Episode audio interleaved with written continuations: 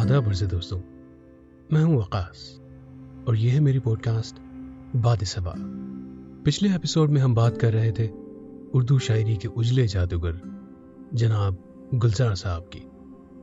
आज फिर मेरे साथ महसूस करिए गुलजार के जज्बात और हैरान रह जाइए उनके अंदाज बयां पर।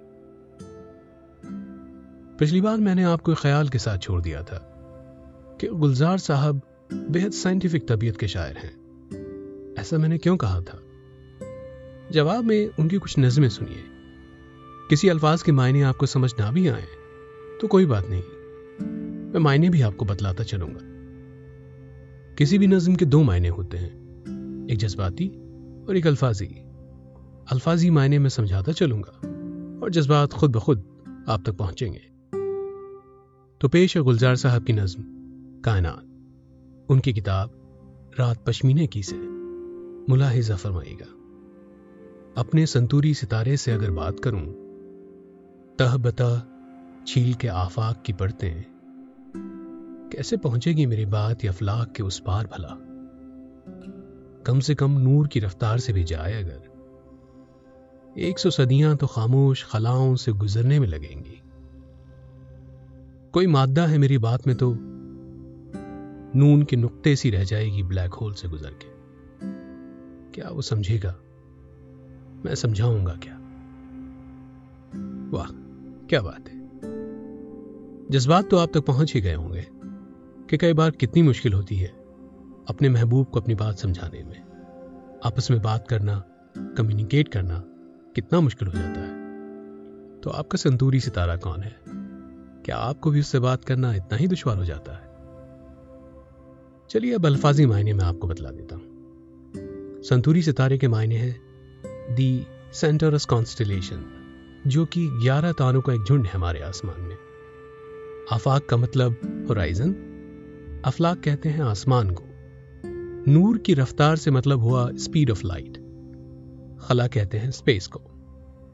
और नून उर्दू का एक अल्फ़ाबेट है, जिस पर एक नन्हा सा नुक्ता, यानी डॉट लगा होता है। और आप जानते ही होंगे कि भारी से भारी चीज़ भी ब्लैक होल से गुजरने के बाद एक नुक्ते पर सिमट जाती है। इसी किताब से एक और नज्म, मुलायजा फरमाइए। बहुत बोना है ये सूरज, हमारी कहकशां की इस नवाही सी गैलेक्सी में। बहुत बोना सा ये सूरज जो रोशन है, ये मेरी कुल हदों तक रोशनी पहुँचा नहीं पाता। मैं मार्स और जुपिटर से जब गुजरता हूँ, भंवर से, ब्लैक होलों से, मुझे मिलते हैं रस्ते में। सियह गिरदाब चकराते ही रहते हैं।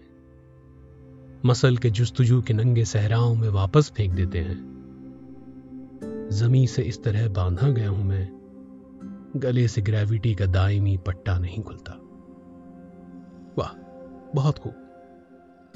आपको भी कभी ना कभी ऐसा महसूस होता होगा कि आपकी पूरी काबिलियत कभी सामने नहीं आ पाती। क्या आपको भी कभी कभी एक कैद जैसा महसूस होता है?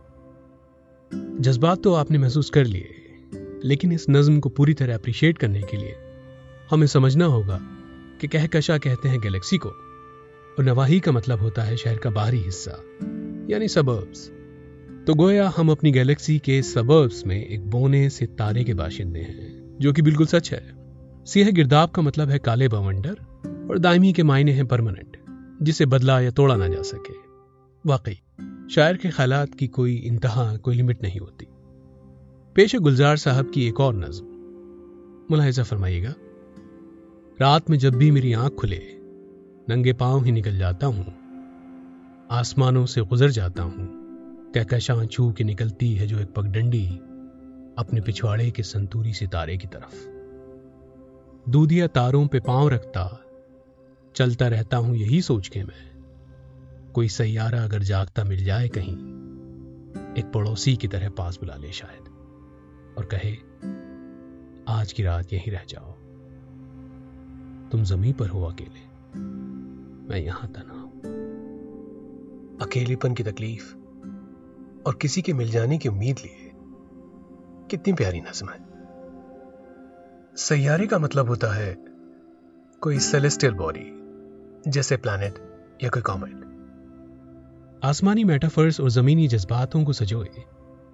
आज की आखिरी पेशकश। गुलजार साहब की एक और नज्म, लहजा फरमाइएगा। आठ ही बिलियन उम्र जमी की होगी शायद। ऐसा ही अंदाज़ा है कुछ साइंस का।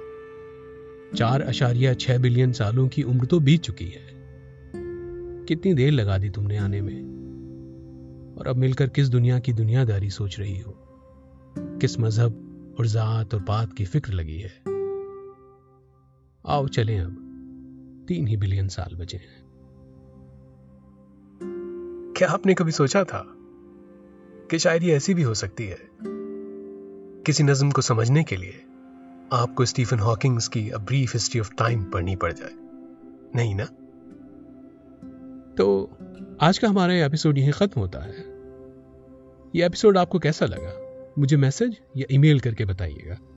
साथ ही बताइएगा अगर कोई फरमाइश, शिकायत या मशवरा हो, आप मुझे ईमेल कर सकते हैं बादिसबा two zero two zero at Gmail dot com पर।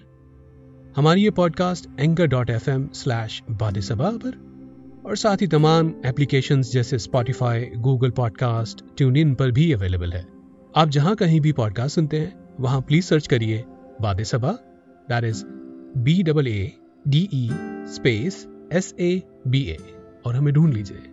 और प्लीज़ वादे सभा को सब्सक्राइब कर लीजिए, ताकि आने वाले एपिसोड्स आपको बिना देरी के मिल सके। अब मैं इजाज़त चाहूँगा। खुदा हाफिज। अपना ख्याल रखिएगा।